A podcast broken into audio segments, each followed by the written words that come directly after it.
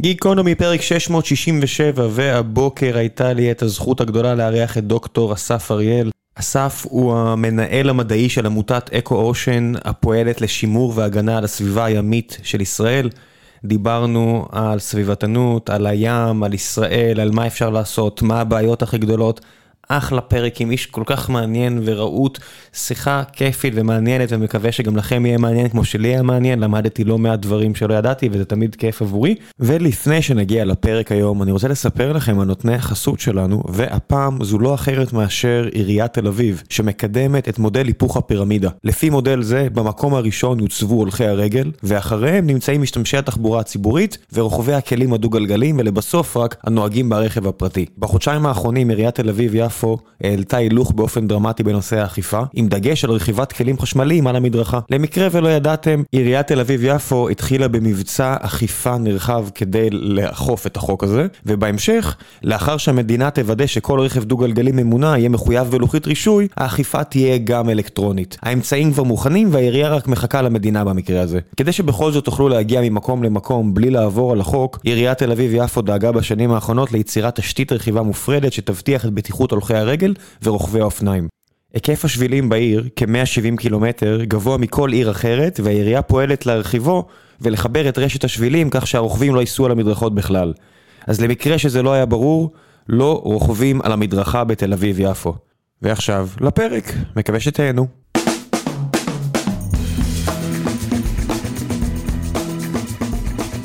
גיקונומי פרק 667 והבוקר יש לי את הזכות לארח את דוקטור אסף אריאל, המנהל המדעי של עמותת אקו אושן, הפועלת להצלת ושימור הים בארץ ישראל. מה העניינים? בוקר טוב, מצוין. כן, זה רק הים, אתה אקו אושן, אבל אתה יודע, אם הייתם אומרים אקו סי, אבל זה נשמע פחות טוב. אה, תלוי, אקו אושן נשמע נהדר, לא? בדיוק. לך תגיד, אה, תסביר ל... לא יודע, אני בדיוק היה לי את החוויות עם ילד קטן שאמר לי, לא הבנתי מה ההבדל בין אוקיינוס לים. אני מדבר איתו, אני אומר, האמת, אני לא סגור על זה שאני אני מבין את ההבדל אז גוף כן. מים גדול גוף מים קטן. יפה, זהו. כן, לא, זהו, הוא התחיל להגיד מה ההבדל בדיוק. לא אחי, אני... זה נראה לי החליטו מתישהו על איקס אוקיינוסים, כל השאר זה ימים, מתחת לזה זה לא ים, זהו מספיק. משהו כזה, קטגורי כזה, כן. כן, אתה יודע, זה כמו, ואז הוא נפל על יבשות, תקשיב, בני אדם זה דבר מטופש, מספיק. מה ההבדל בין- אי ליבשת, אתה מתכוון? כן, כן, למה, אתה יודע, מסתכלים על המפה, למה זה יבשת? לא, מספיק. מספיק. גודל קובע, אין מה לעשות. כן, אבל מה זה גם גודל קובע, גם זה שרירותי לגמרי. זה שרירותי, ברור.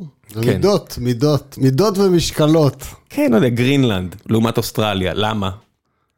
אין לי מושג. ככה. כמו התשובה למלא שאלות בחיינו, כי ככה. כי זה לא. באמת משנה. איזה מישהו בפורטוגל, אני יודע, במאה ה-15 משהו, אה, לא יודע, אנגליה. כן, לא, יש דברים בנוגע לאוקיינוסים, אני עכשיו אה, חופר קצת, אה, כי אני חנון תופת, אני חופ- חופר קצת נגיד בחוקים בינלאומיים על אה, אזורים גיאוגרפיים ימיים. זאת אומרת, למה פורטוגל למשל כל כך חשוב לה, כל מיני איים באמצע שום מקום? כי כל אי כזה יש לו גם את המדף הימי שלו, ואז זה נותן להם זכויות קריאה ומסחר בחצי עולם, בגלל שיש להם את כל האיים הקטנים האלה. כן. ואז אתה מבין שאם סין ויפן רבות על כמה איים, זה לא רק אגו, אלא הרבה מעבר לזה. ברור לחלוטין. זה ממש ככה. דבר ראשון, הזכרת פורטוגל, פורטוגל הייתה מעצמה ימית, הרי המעצמה. שנים, הרבה מאוד שנים. הם ידעו טוב מאוד מה הם עושים, אני חושב, ובכלל הם ידעו איך לנצל אה, טוב טוב משאבים בעולם, אז אה, כן, זה לא, זה לא סתם בשביל אגו. אנא ערף, הם והספרדים, אתה אומר, הנה זה בדיוק הדברים האלה. אתה אומר, למה לכל הרוחות הבאתם כל כך הרבה סילבר כסף ורצחתם כמות מטורפת של אנשים בשביל זה? כי זה שייני? כן. אבל אז ריסקתם את הכלכלה שלכם, הכל בגלל שזה שייני? כן. עסקו את הכלכלה, אתה מתכוון שהם התפרסו אולי קצת יותר מדי, לא, כמו הם- שקרה לרומאים לדוגמה. הם יצרו אינפלציה. אה, כל הכסף שהם הביאו מפרו או בוליביה, אחד מהמקומות האלה איפה שיש את הר הכסף, לא זוכר איפה זה בדיוק, אל, אל תהרגו אותי בדיוק על זהות הסיפור, אבל ריסק את הכלכלה האירופאית, כי זה האינפלציה, כמו היום. אוקיי. כן, מה לעשות שאם הבאת, אם המטבע שלך זה סילבר או גולד, והצפת את השוק בסילבר או גולד, נו, אז זה שווה פחות. אז הספרדים גילו את זה, אתה יודע. אינפלציה זה לא מושג חדש. לא, לא ידעתי את זה. כן, זה כמו, אה, אתה יודע, זה כל הפאוסט וכל המס... כל הסיפורים הגדולים האלה, על בוא אני אתן לך את הכוח להמציא כמה שיותר כסף, אבל איזה מחיר. אוקיי. גם למדתי- בים. למדתי משהו. אם נדוג יותר מדי, יהיה מחיר, לא? לחלוטין. אין אין אין סוף. לא, ב- בים זה קצת שונה מה שאתה אומר, כי באמת אה, זה לא הצפה, לא תהיה בעיה של הצפה, אלא בעיה של דיפלישן, של... אתה פשוט אה, תדלל את המשאב הזה עד, אה, עד שהוא יכול כבר לא להתחדש, וזה מה שאנחנו די מתקרבים לשם. אה, ביצורים על היבשה, פחות או יותר כל זן שמאיזה חרק קטן לאיזה קרנף גדול שמפסיק להיות איתנו, אני שומע על זה, ומשחקים על מיתרי הרגש, שאני לא תמיד מבין למה אני מתרגש, אבל אני מתרגש. במינים של דגים, זה לא כל כך קורה. אני לא יודע על מינים שנכחדו, ואני מניח שיש המון. יש גם מינים שנכחדו ויש מינים שגם מתקרבים לשם לאט לאט. דייג באופן כללי, דייג זה ציד לכל דבר, וזה לא דבר שאפשר לעשות בלי סוף. זאת אומרת, אה, תחשוב שלאט לאט זה נהיה מתועש, פעם היה דג ארטיזנלי, אתה יודע, ברמה מקומית, אוקיי, זה היה עוד איכשהו החזיק. ארטיזנלי. רצו אוכל. ארטיזנלי זה אומר שזה משהו מקומי, אה, שזה מקצוע מקומי שעושים אותו מקומית בדרך כלל. מגניב, זה ההגדרה? כן, אוקיי, ארטיזנל. למדתי. ואז בעצם uh, התחילו לטייס, ונהיה ספינות ענק, ורש... וטכנולוגיות, ורשתות עצומות, וספינות עצומות, וזה הגיע למצב שבאמת דיללו את המשאב לרמה מסוכנת, זה המצב שאנחנו נמצאים בו היום. מה ההגדרה של מסוכנת? מסוכנת, מסוכנת מסוכן- למי? מסוכן לאוכלוסייה הימית, זאת אומרת, אה, קודם כל לאוכלוסייה הימית, בסדר, זה גם ישפיע עלינו, כמובן, זה ברור, הכל מחובר, כל הדברים האלה מחוברים אחד לשני, אנחנו צורכים מהים את המזון, והוא נותן לנו הרבה מאוד שירותים. אבל אני, כרגע אני מדבר על האוכלוסייה הימית של בעלי חיים ימיים, אז אם יש נקודה שהאוכלוסייה לא יכולה להתחדש, אז פה זה כבר downhill, זה בעצם... אה, יש איפשהו כזו אה, טבלה עם כל המינים שנעלמו בשנים האחרונות, יש בכלל דרך לעקוב אחרי זה? אוקיינוסים כל כך שונים תראה מהיבשה, כל כך הרבה יותר מהם. תראה, דבר ראשון, אנחנו מכירים, המדע מכיר בערך, אה, ההערכה היא שיש בערך מיליון מינים באוקיינוס ומכירים בערך 250. אבל ההערכה היא שקיימת... מה. מה? כן, מה? מכיוון שהאוקיינוס מכירים כל רק כך... 250 מינים? 250 אלף. אוקיי. 250 אלף. אוקיי, אוקיי. לא, לא. 250 אמרתי. רגע, אני יכול להגיע ל-250 בראש נראה לי? 250 אלף. אוקיי. בערך רבע מהמינים ש- שמשערים שיש באוקיינוסים, אנחנו, הם מתועדים ומכירים אותם.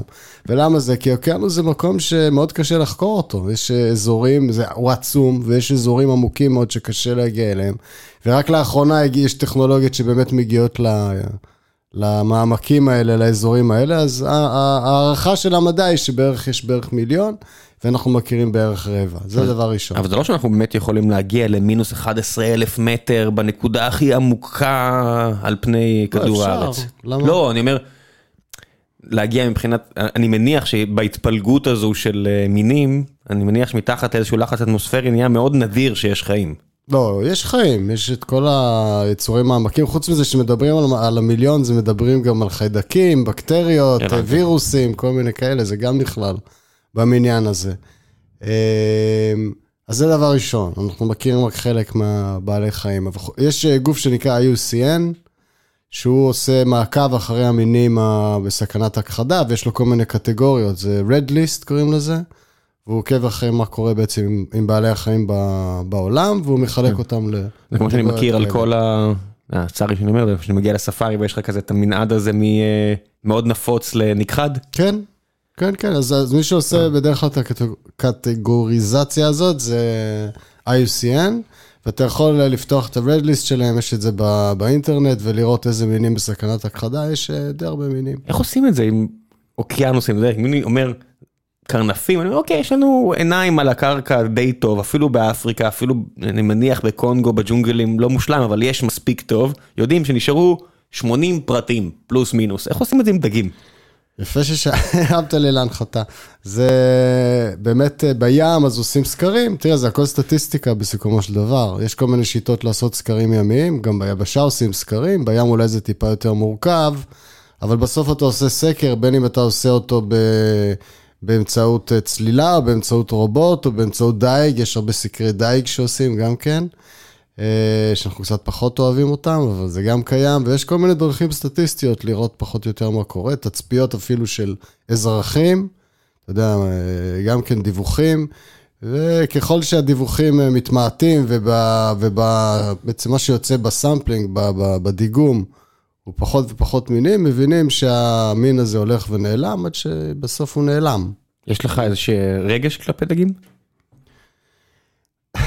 זה, אצלי, אצלי זה לא רגש כלפי דג, אצלי יש לי איזו אהבה מאוד מאוד רחבה לכל הדבר הזה שנקרא טבע. אני מאוד מאוד אה, אוהב טבע, תמיד אהבתי כן, גם בתור ילד. אתה מבין את השאלה שלי אבל הרי. אני אראה לך סרטון של יונק, יש משהו ב... קשה שלא להביע רגש ליונק, לא יודע, אני מניח זה קרבה אלינו, לא יודע מה, אבל... לא, זה נכון, בסדר, יונק באמת אה, הוא יצור יותר אינטליגנטי, הוא כן. חברתי, אתה יודע, הוא, אפילו שגם דגים הם אה, חברתיים, אבל אה. באמת היונק יותר קרוב אלינו, כמו שאתה אומר, ויותר קל להתחבר אליו במישור הרגשי, אבל אני לא, אני... אתה מגיע ממקום אחר.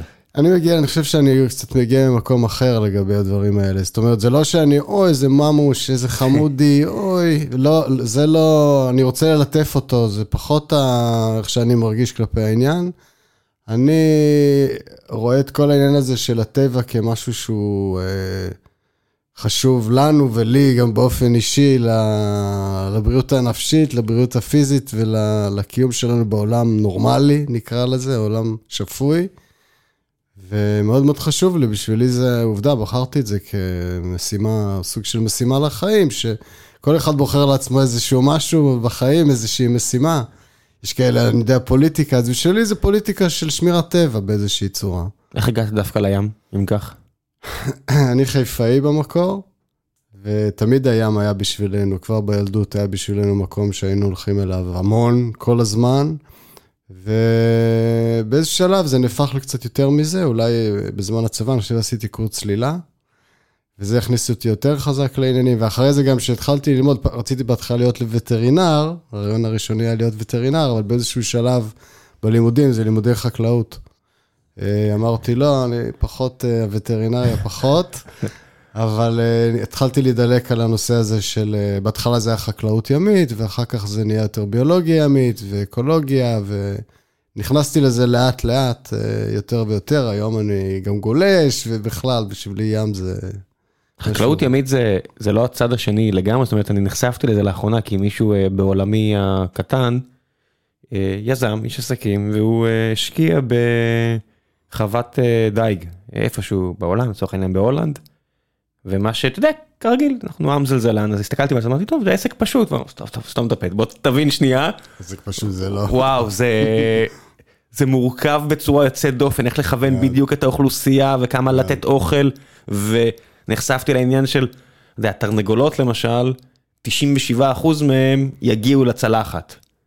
אה, בדגים, בחוות דגים, אם אתה מפשל, זה יהיה אחוז הרבה יותר קטן שיהיה ראוי למאכל אדם, כי יש מחלות ויש בעיות ואתה, ויש המון המון המון, אתה יודע, כל הצרות שיש לבעלי חיים בגידול תעשייתי על יבשה, זה כאילו הרבה יותר מורכב, ב... ואיך אתה בכלל שוקל אותם, ואיך אתה יודע כמה יש. אז כל מה שאתה יודע, כל העולם הזה, זה פשוט מורכב בצורה יוצאת דופן. בגלל שזה בים. בגלל כן. הסביבת עבודה המורכבת הזאת, וים זה אומר גם שערות הרבה פעמים, וכל מיני תנאים קשים. בייחוד, אה, יש גם הרבה ניסיונות של חקלאות ימית בים תיכון, וזה מאוד מאתגר אצלנו. אה, למה? כי הים, אה, יש שערות מאוד חזקות, שערות חורף בייחוד. יותר מהים, יותר מהאוקיינוס האטלנטי, אני יודע, לא שם בהולנד. בדרך כלל לא מגדלים ב, ב, בים פתוח. מה כן. שמגדלים בדרך כלל זה בכל מיני פיורדים ומפרצים, אצלנו כמעט ואין. אין כמעט מפרצים בחוף הישראלי. יש אולי את מפרץ חיפה, אבל... עתלית, חיפה, אני יודע. עתלית כן. אבל הוא מופקע. הוא מופקע, רוב האזור הזה מופקע. חיפה הוא קצת מזוהם, בעיות של זיהום יש שם. כן. אה, הכל שמופקע בצורה כזו או אחרת, כן. ויש חווה שנמצאת ממש סמוך לנמל אשדוד, זה גם כן אזור אה, שהוא יחסית מוגן, אבל אתה יודע, אפשר להתווכח אם זה אה, אטרקטיבי במיוחד לגדל שם דגים. והיו ניסיונות בים פתוח. עכשיו, בים פתוח זה באמת תנאים טובים מבחינת איכות מים וזרימה, שזה מאוד חשוב. אם יש זרימה טובה של מים, זה מפנה את כל המזהמים, ומביא גם, כן. את, גם אה, מים טריים והכול, חמצן, חמצון, כל הדברים האלה, אבל ים פתוח, ים פתוח של ישראל הוא יכול להיות מאוד מאוד מאתגר, הרבה חוות כבר אה, הלכו פייפן ב- בתהליך הזה, ויש אה, חוות שיורדות, יש אה, פיתוח כזה של חווה שיורדת בזמן סערה. זה מאוד מאתגר. מה זה אומר חווה יורדת? יורדת שהיא ממש צוללת, שיש סערה, היא יורדת... מה אה, מה זה חווה? אוקיי, אז אני מבין, אולי אני לא מבין. מה זה אומר חווה? מה- כלוב, זה כלוב אה, בעצם, אה, כלוב של דגים. זה סורגים? זה לא סורגים, זה רשת, זה בעצם עגול, מבנה עגול, לפחות החווה הספציפית הזאת שאני מכיר באוף שור אשדוד, בים העמוק באשדוד. הייתה חברה שגידלה שם את הדגים בכלובים עגולים, שבעצם יש רשת מתוחה על אה, עיגול כזה של, אה, של אה, צינור פרספקס כזה, צינור אה, תבדקו. מחומר פלסטיק כן. כלשהו. והפטנט היה, הפטנט שפותח על ידי חברה שנקראת סאבפלקס, הם פיתחו פטנט שהחווה יורדת בזמן סערה. כאילו, כמה גדול זה? צוללת. היא, הקוטר של זה, בטח, אולי 30 מטר, משהו כזה, אני יודע. וואו, זה נשמע קטן. זה לא קטן, זה די גדול. יש כמה כאלה, יש איזה שמונה כאלה. כן, לא, זה נשמע קטן כמו שאני עובר ליד אה, מדגרה של עופות, ואני אומר, זה כל עולמם, זה נראה קטן. וזה גם עומק, יש לזה גם עומק של כמה מטרים טובים, כמה, נדמה לי, 20 מטר או משהו כזה טוב. עומק. בסוף אומרת, גם יש לך- אקווריום, זה יותר גדול מאקווריום בסופו של דבר. אל תתפוס אותי במידות, כי אני לא, לא, זה לא העסק שלך, בדיוק כן. את המידות, אבל זה נגיד 30 מטר על 20 מטר עומק, זה הרבה דגים. ואם יש שמונה כאלה, למה זה מחובר? זה ספינה? כל העסק הזה מעוגן בסוף, לא, מעוגן בסוף לעוגן על הקרקעית, והוא מסתובב בעצם על עוגן, על, אה, על אה, ציר יחיד. אז אם יש אה, זרמים, כל החווה מסתובבת וזזה עם הזרמים. אבל הפטנט הייחודי זה באמת הצלילה של החווה, שהיא מסוגלת לעמוד ככה בסערות. כי החוות האלה לא מחזיקות בזמן סערה, יש פה סערות, יכול להגיע גם לשמונה מטר גלים. הרשת פשוט יקרה? זה יקרה, זה יתפרק לחתיכות. וככה, היה לא מעט מקרים שהרבה מאוד דניסים הגיעו לחוף בעקבות, אה, ושימחו מאוד את הדייגים בעקבות אה, סערת חורף כזאת שפירקה חווה. וואלה. כן, ואז בעצם כל הפרנסה של כל ההשקעה וכל הפרנסה של המגדלי דגים בחווה הזאת. זה כן, שמונה מטר גל זה. אומר הרבה כוח, אם תדמיינו, בסוף זה לא שבאמת המים עולים, יש פשוט, תחשבו, הפרעה בתוך הים שמעלה את המים כשההפרעה מתחת למים האלו, ההפרעה הזאת שהיא עוברת, הכוח הזה שהוא עובר ברשת, פשוט מפרק אותה, אני מניח. אנשים לא מבינים את העוצמה של ים. העוצמה של ים היא אדירה. פעם אחת אה, בסערה חזקה צריך ללכת לחוף ולראות מה זה עושה לחוף, איך זה מפרק את החוף. עשיתי את זה פעם אחת ביום ממש, אשתי ממש כעסה עליי, אבל ביום ממש ממש גשום אה, פה בתל אביב, יצאתי, אני חושב שאני הייתי היחידי שהלך, אה. הייתי שם לבד, רק רציתי לראות את זה פעם אחת, זה נורא מרשים. זה נורא מרשים. והכוח שם הוא אדיר, זה מפרק פשוט כל דבר. זה, שום דבר לא עומד בפני הכוח הזה, באמת. אם, אם זה לא מעוגן בצורה מסיבית ביותר לקרקעית, כן, לאדמה. לראות תמונות של צונאמים או דברים כאלו, אתה יודע, יש דברים מלאכותיים, אתה רואה בניו אורלינס וכל מיני מקומות כאלה שגוף מים גדול אה, שטף, וזה עוד לא ים פתוח או אוקיינוס שמגיע, זה לא תאילנד צונאמי וכאלה. כן, אבל אפילו אצלנו אנחנו נמצאים בקצה הכי מזרחי של אה, ים תיכון, והרבה מאוד מהסערות אה, בסוף מכות, אה, נגמרות אצלנו. הגלים בעצם כביכול נגמרים אצלנו. וסערת חורף כזאת טובה, היא שוטפת את כל החוף ככה שזה מוריד שכבה של איזה שתי, שני מטר מה, מה, מהחול שנמצא ב, על החוף. פתאום נחשפים לך דברים שהיו קבורים בעומק של 2-3 מטר, זה מה, מדהים. מה ראיתם? אה, נגיד, אה, בשדות ים היה פעם, אה, בתוך החול קבור מכלים של, של שירותים, שהיה שם איזשהו מחנה או משהו כזה, והיו שם מכלי מתכת גדולים ששימשו לאיסוף בעצם קונטיינרים כאלה, לאיסוף של, אני חושב שזה מי שירותים, ונחשף, פתאום זה נחשף, זה היה קבור איזה ש- עומק של איזה שלוש מטר. בכל זאת על, ה, על, החופ, על החופים האלה קרו לא מעט דברים היסטוריים. אתה יודע, נפוליאון כן. הציל פה למוות אלפי אנשים ביפו, אלפי ערבים, ואחרי זה הוא אכל את הראש על זה לעצמו כל החיים ובצדק, ולפני כן רומאים ויוונים ופלישתים ואנה ערף. וואו, אני רואה שאתה חזק בהיסטוריה. אני אוהב את הדברים האלה. לא, תחשוב, זה, רק, רק על הים התיכון, תחשב את הדבר הזה, החבר'ה שהשמידו את, את, את רומא כמעט, החבר'ה מקרתגו, היו אשקלונים. הם בסופו של דבר אשקלונים זוהמים, ומאיפה הם הגיעו מאשקלון? גם מאותו אזור של רומא, מה זה הפלישתים?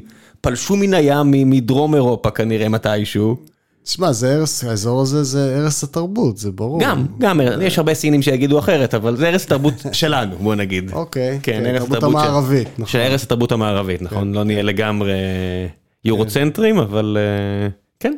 וגם כל התחום הזה באמת של שיט ומ- ומפרשים וכל הדברים, זה התפתח פחות או יותר, ב, לא רק ישראל כמובן, כל, ה, כל האזור, זה התפתח באזור הזה של מזרח אה, ים תיכון, אחר כך העתיקו את זה, גם קראתי את זה באיזה ספר מה היה שונה.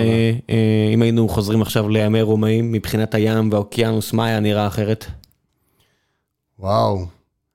תראה, דבר ראשון, ברור שמבחינת איך שניצלנו, כמות הניצול של המשאבים, זה היה בקנה מידה אחר לחלוטין. כן? לא, זה ברור הניצ- התצרוכת שמה שמוציאים מן הים, אבל אני אומר אם עכשיו אתה אוהב לצלול, אוהב לגלוש, והיית לוקח את הציוד שלך, אז אם היית יוצא מהחוף פה, היית, אם אתה יותר צפונה מאיתנו, אז אריה יכול היה לאכול אותך, כי היו פה אה, ממש יערות עצומים, רק לא מזמן, בגולן, לפני שהטורקים הגיעו, והיה שם דובים ויערות, דובים קטנים, אבל דובים ואריות, מה היה בים?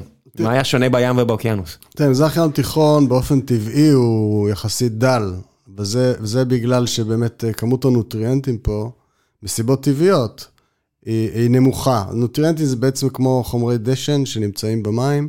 זה עניינים וולקניים, בגלל שאין לנו פה מספיק פעילות געשית? לא, זה בגלל שהנוטריאנטים בעצם מגיעים, בגדול הם מגיעים מכיוון האוקיינוס האטלנטי, והזרימה, בעצם הזרימה שלנו, הם נמצאים בייחוד במים עמוקים. ומה שמגיע אלינו זה מים פחות עמוקים, כי הם נעצרים ברכס תת-ימי שנמצא בין סיציליה לטוניסיה. זאת אומרת, עוברים את גיברלטר, נכנסים פנימה ונעצרים רק בהמשך? בכלל, הזרימה בים תיכון היא מגיברלטר, דרך חופי צפון אפריקה, למעלה דרך אה, חופי אה, צפון הים התיכון וחזרה לגיברלטר, זו תנועת המים. בדרך יש כניסה של כל מיני נהרות שמכניסים עוד נוטריאנטים, מביאים בעצם מהיבשה עוד ועוד נוטריאנטים, חומרי דשן, שזה בייחוד אה, אה, זרחן וחנקן. והם מוסיפים. אז באזור שלנו זה אזור צחיח, יש מעט אה, נהרות שזורמים, למעט הנילוס בעצם. מדבר. כן, זה מדבר, גם מתחת למים זה חצי מדבר, אוקיי? אז באופן טבעי יש פה אה, קצת פחות עושר ובעלי החיים קצת יותר קטנים מאשר באזור המערב ומאשר ב, באטלנטי. אה, אבל אה, גם ככה יש, אה, היו הרבה בעלי חיים, תמיד היו פה בעלי חיים ועדיין יש פה בעלי חיים. אני מניח שבתקופת הרומאים היה קצת יותר בעלי חיים, היה, היה פחות אה, דייג, פחות אה, זיהומים. והיו פה יותר, אה, יכול להיות שהיה מגוון יותר גדול של אצות. אומרים שהיה פה עשב ים, לדוגמה, ש... שנעלם בעקבות אה, אירועי זיהום שהיו פה. אני מניח שיונה הנביא לא ראה באמת לוויתן. אין לדעת. יש סיכוי שכן? תשמע, מגיעים לפה מדי פעם לוויתנים, כן, אמנם בטעות, אבל הם מגיעים, זה קורה. ויש פה אוכלוסיות אה, קבועות של דולפינים, אני מדבר איתך מה שיש עכשיו, לא מה שהיה בעבר. יכול להיות שבעבר באמת היה מגוון יותר גדול. אנחנו יודעים לדוגמה ש... לדוגמה כרישים, אוכלוסיות של כרישים שנכחדו ב... בים התיכון בערך ב-90 אחוז, אה, נעלמו, לא נכחדו. אה, כי יש להם פחות- בכמויות, בגלל דייג בייחוד. Mm. אה, אז היה פעם יותר. ואני מניח שהיו גם, אה, כן, היו גם יונקים ימיים מכל מיני סוגים. היה כלב ים נזירי עד, ל- עד לפני 100 שנה בערך בחופים שלנו, היום מוצאים אותם כמעט רק בצפון מזרח הים התיכון, ביוון, ובייחוד ביוון. כן, יש להם שם סנקצ'רי כזה, אזור מיוחד שבאמת אה, מגינים עליהם. כלב ים נזירי, אבל פעם היה בישראל. בקצב הנוכחי מה יהיה פה עוד 100-200 שנה? וואו, זו שאלה, חזון אחרית הימים. כן, אבל בהינתן שלא יהיה פעילים סביבתיים, בהינתן שלא ישמרו על הימים יותר מדי, בהינתן שההתפרעות תמשיך, מה יהיה פה עוד 200 שנה? אם ההתפרעות תמשיך, זה לא יהיה עוד 100-200 שנה, זה יקרה הרבה לפני. 50? יכול להיות 50 אפילו, כן, שבאמת... 50 זה מבאס, אני עדיין אהיה פה, יכול להיות. לא בטוח. יכול להיות, אבל אני, לא, אבל... אני אה, מניח שזה חזון אחרית הימים, ואני מניח שהאנושות כן תעשה משהו, ואנחנו כן נעשה דברים בשביל...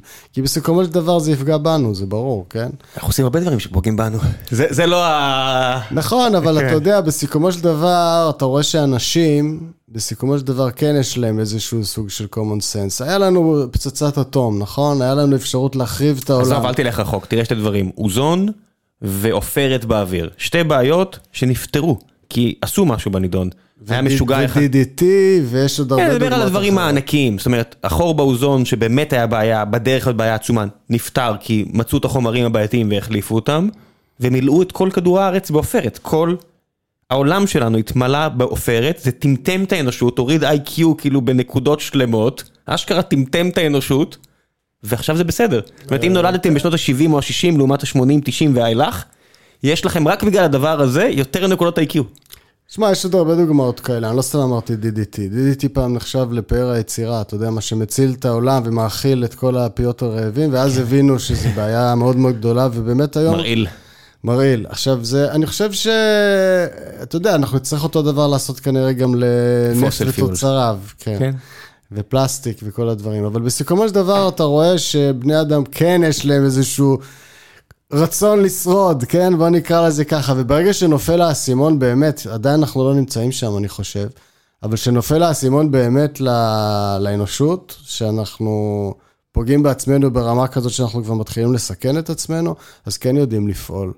אני חושב שיש לא מעט דוגמאות כאלה, ואני מאמין שגם במקרה הזה, בסיכומו של דבר, יעשו מה שצריך לעשות. אתה יודע, אני מקווה שלא בדרך, לא נאבד אה, חצי מאמינים באוכלוסיית, אה, בכדור הארץ. לא שזה לא משהו שקרה או יקרה במילא, זה פשוט לזרז תהליכים אה, טבעיים. אתה מסתכל על הבני אדם הראשונים שהגיעו לאוסטרליה, לפני הרבה שנים, זה לא הבן אדם המודרני, זה הילידי, הפרא האציל, העיפו את רוב היונקים מעל גודל של קנגרו, מה לעשות, היו שם דברים, כבר אין יותר דברים. נכון? מי שהעלים את רוב הזנים בצפון אמריקה, זה לא האדם הלבן.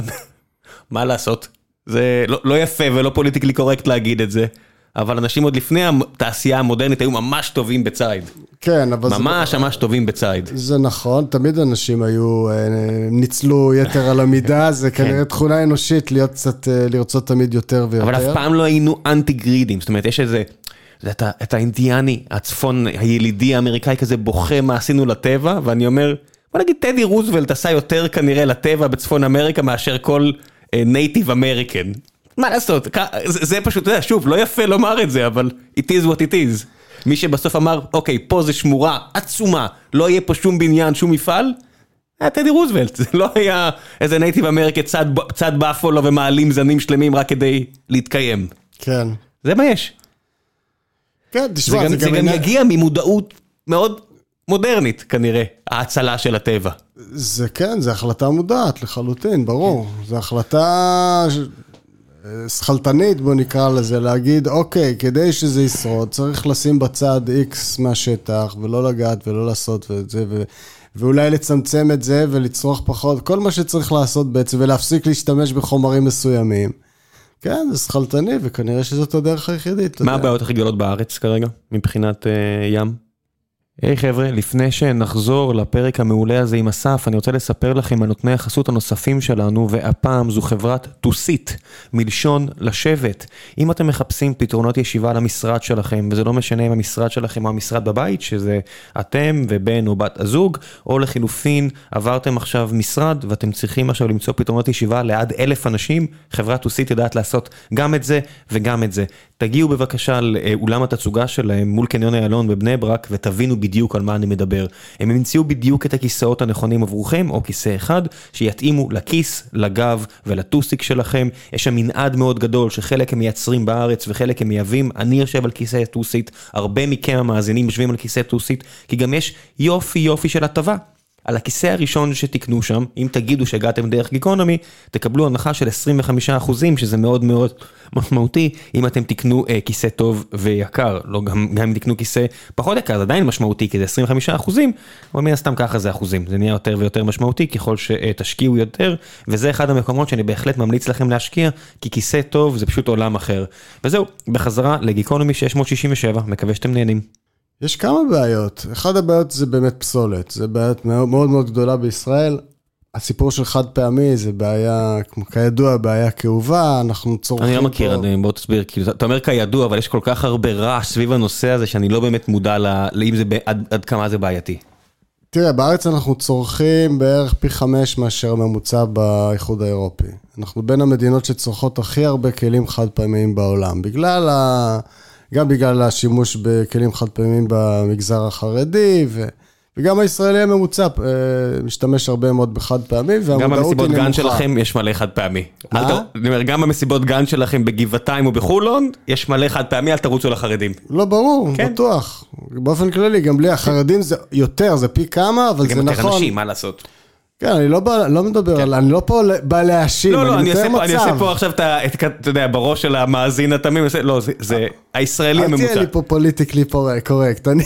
אני- אין מה לעשות, אני אני חייב קצת, אבל בסופו של דבר כן, הבעיה מאוד אה, מוחרפת עם אה, שישה ילדים בממוצע ואין אה, מדיח כלים בשבת. תשמע, ל- למגזר החרדי יש בעיה אמיתית, וזה לא שיש לו באמת אה, פתרונות כרגע, כן? זה כרגע אין עדיין פתרונות, כי באמת אם יש לך הרבה ילדים, אז אה, ואתה צריך לארח, זה, זה בעייתי.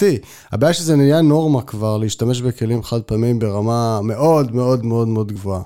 עכשיו, זה לא רק מגזר חרדי, גם ישראלים משתמשים באופן כללי בהרבה. אז התוצאה, אם תיקח את כל... ישראלים לא חרדים, כן. אז מה התוצאה? ישראלים לא חרדים, כן. שאנחנו צורכים בין, ה, בין הצריכה הגבוהה בעולם של כלים חד פעמים. עכשיו, זה לא רק כלים חד פעמים, פלסטיק נמצא היום בכל מקום, כולל הבגדים שאנחנו לובשים כרגע, כן? כן. והמיקרופון שאנחנו מדברים עליו. זה ב- בכל דבר, בכל, אתה כל הזמן נוגע אני, אה, בפלסטיק. אני הייתי שבוע שעבר במפגש של אה, אה, רופאים באיכילוב, שעסק בנושא של נזקים של פלסטיק ומיקרו-פלסטיק.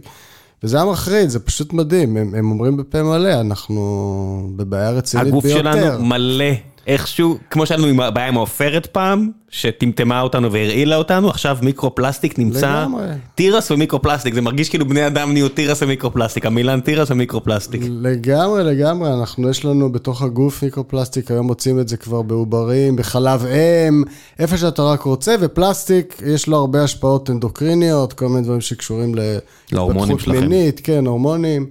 ואחרים, ו...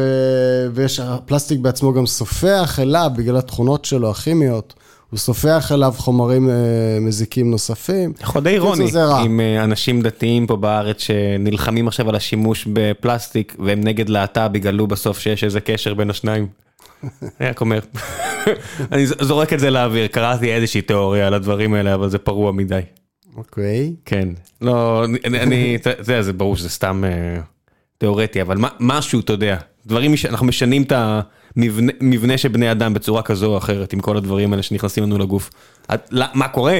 הפלסטיק הזה מתפרק בים, יש המון המון המון המון המון מיקרו פלסטיק בכל מקום, חתיכות זעירות, זעירות זעירות של פלסטיק, זה נכנס למה שאנחנו צורכים בצורה כזו או אחרת.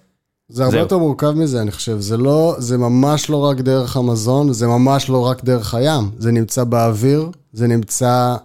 אנחנו מדברים לא רק על מיקרו, אלא על ננו. חלקיקים שמסוגלים לעבור דרך בעצם כלי דם. 10 בחזקת מינוס 9 מטר פלסטיק, זעיר. אוקיי, וזה, ובאמת אה, זה מצוי בכל מדיום היום. זה נמצא במים, זה נמצא ב, ב, באדמה, זה נמצא באוויר. אה, דרך אגב, אחד המקורות הכי, איפה שיש הכי הרבה חלקיקי פלסטיק זה בקבוקי מים. בקבוקי מים מינרליים, שם יש המון המון פלסטיק, אני לא יודע אפילו להסביר למה, אבל ראיתי איזשהו אה, מחקר שעשו על זה, ובאמת שם אה, ריכוז הכי גבוה. זה נמצא בכל מקום היום. עכשיו, אנחנו עוד לא יודעים, בד... לא, רק מתחילים להבין עכשיו את ההשפעות אה, הארוכות טווח הבריאותיות של הדבר הזה וההשפעות האקולוגיות. אז כן, זו בעיה מאוד מאוד גדולה, זה אולי אחת הבעיות הגדולות שאנחנו מדברים על סביבה בכלל וסביבה ימית. בישראל, בישראל יש ריכוז גבוה במיוחד של אה, חלקיקי מיקרופלסטיק במים. יודעים לעשות את ההפרדה בינינו לבין השכנים שלנו, אתה יודע, לבנון מצפון, עזה מדרום ואז מצרים, זאת אומרת, אנחנו יודעים מה אנחנו אחראים בזיהום ומה אה, מגיע ממקומות אחרים? זה אנחנו- אפשרי בכלל? אנחנו יודעים שכמה דברים. אנחנו יודעים דבר ראשון שאחד המקורות הכי גדולים של אה, פלסטיק בחופים שלנו זה פסולת נופשים, פסולת שנשארת על החוף. אנחנו יודעים שיש ריכוז מאוד גבוה של מיקרופלסטיק במים, בערך פי עשר מאשר מערב ים תיכון. אה, אם אתה מחבר את כל הדברים האלה אחד לשני, אז אתה יכול להניח שהרבה מאוד מהפלסטיק בים, המקור שלו הוא מקומי. אבל אני מניח שגם בלבנון המצב, בטח אה, לפי המצב שנמצא כרגע, המדינה הזאת נמצאת, בטח אה, מבחינת איכות סביבה, המצב שם לא משהו. ו... מניח גם שגם אז זה אחד המקומות. הכי צפופים בעולם, שהים. זה המפלט האחרון שעוד נשאר שם לאנשים. כן, אני מניח שהמודעות הסביבתית שם שואפת לאפס. לא, עזה בכלל יש בעיות. כל המקומות האלה יש בעיות סביבתיות קשות ביותר, ביוב גולמי שזורם לים, אה, פלסטיק זה אולי הבעיה הקטנה יחסית לדברים אחרים. אבל אני מדבר מקומית, בישראל, שאנחנו, האחריות שלנו, בוא נגיד ככה, אז זה נושא של פסולת, ואני מדבר על בערך 90% מהפסולת זה, זה פלסטיק, אז זו אחת הבעיות הגדולות. באירופה, במדינות אירופה, שיש אה, תקנות של האיחוד האירופי, והמודעות היא יותר גבוהה, והגישה היא קצת אחרת, אז זה בעיה קצת פחות אה, חמורה מאשר אצלנו. אה, נקסט אחרי פלסטיק. מה? נקסט אחרי פלסטיק. הייתי אומר, תראה, זה חוף מאוד מאוד צפוף, יש לנו חוף בערך 190 קילומטר חוף, אחת המדינות הצפופות בעולם המערבי. יש פה מחסור מאוד בשטחים פתוחים. אה, השטחים אה, שיש, גם כן, השמורות שיש כרגע, הן קטנות יחסית, ואני חושב שזה גם כן אה, תחום שאנחנו צריכים להתפתח בו. מה אפשר כן- לעשות בנידון? זאת אומרת, אז יש לך את פלמחים, עתלית, כל מיני מקומות כאלה, מה לעשות? יש שם יחידות שישבו שם, לא יזיזו אותם, זה מה יש, בהינתן שזה מה יש, מה עוד, מה, מה, על מה יש להילחם? תראה, דבר של פלמחים ועתלית, מכיוון שזה שטחים סגורים, אז הם יחסית שמורים, למר, למרבה האבסורד. כן, אבל אם אנחנו מדברים על אה, לניצולת, ש- אתה יודע, אם אני רוצה, אני כבר לא אתגייס לשלדג או שייטת, אז אני כבר לא אהיה ב- במקומות האלה, אז זה לא זמין לי, אז בסדר, זה נחמד שזה שמור, אבל זה באותו מידה אני אראה סרט בנשל ג'אוגרפיק. אתה צודק, זה נכון, אני חושב שזה צריך להיות זמין, אה, השטחים האלה, מכיוון שיש לנו כל כך מעט חוף פה, זה צריך להיות זמין אה, לציבור ככל הניתן, כן? כן. העניין הוא באמת, תראה, אה, אתה גם מעמיד כמול זה את העניין של השמירת טבע, אתה רוצה גם שהשטחים האלה יישמרו, כי כל פעם שפותחים איזשהו חוף באופן בלתי מבוקר, הוא מתמלא זבל ו- ומתחיל אה, להיות כן, אבל- מפגע. אז- אבל זה כבר עניין של אכיפה, אנחנו לא יכולים כל הזמן להסתכל. אתה יודע, אין פה משטרה שאוכפת, אז בואו ניקח צעד אחורה ממה שאפשר לעשות, זה מטריף אותי. בסוף זה עניין. של אכיפה. לחלוטין, לחלוטין, זה עניין של משילות ועניין של אכיפה ועניין של הרבה דברים. פרחים מוגנים הכניסו פה לכל ילד לראש שלא קוטפים, וזה אשכרה עזר. אתה יודע, ת- תלביש, בסוף זה דרך הכיס, תלביש קנס מטורף על זיהום בים, זה ייעלם, מה לעשות, יהיה בלאגן, זה ייעלם.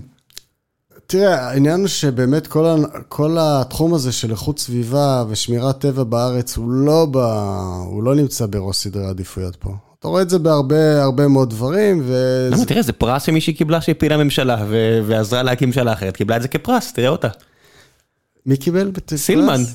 קיבלה, אתה יודע, את הפרס על אה, פועלה למען אה, הקמת הממשלה הנוכחית, קיבלה פרס בדמות אה, איכות הסביבה.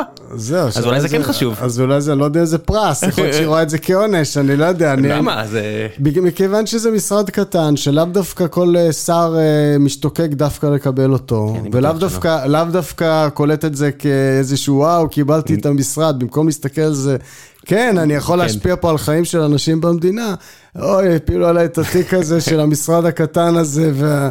ואתה כל הזמן מנהל אה, מלחמות במשרד מול אה, משרדים אחרים שרוצים לפתח. ועוד, ועוד מלחמות נגד בעלי הון כאלה ואחרים.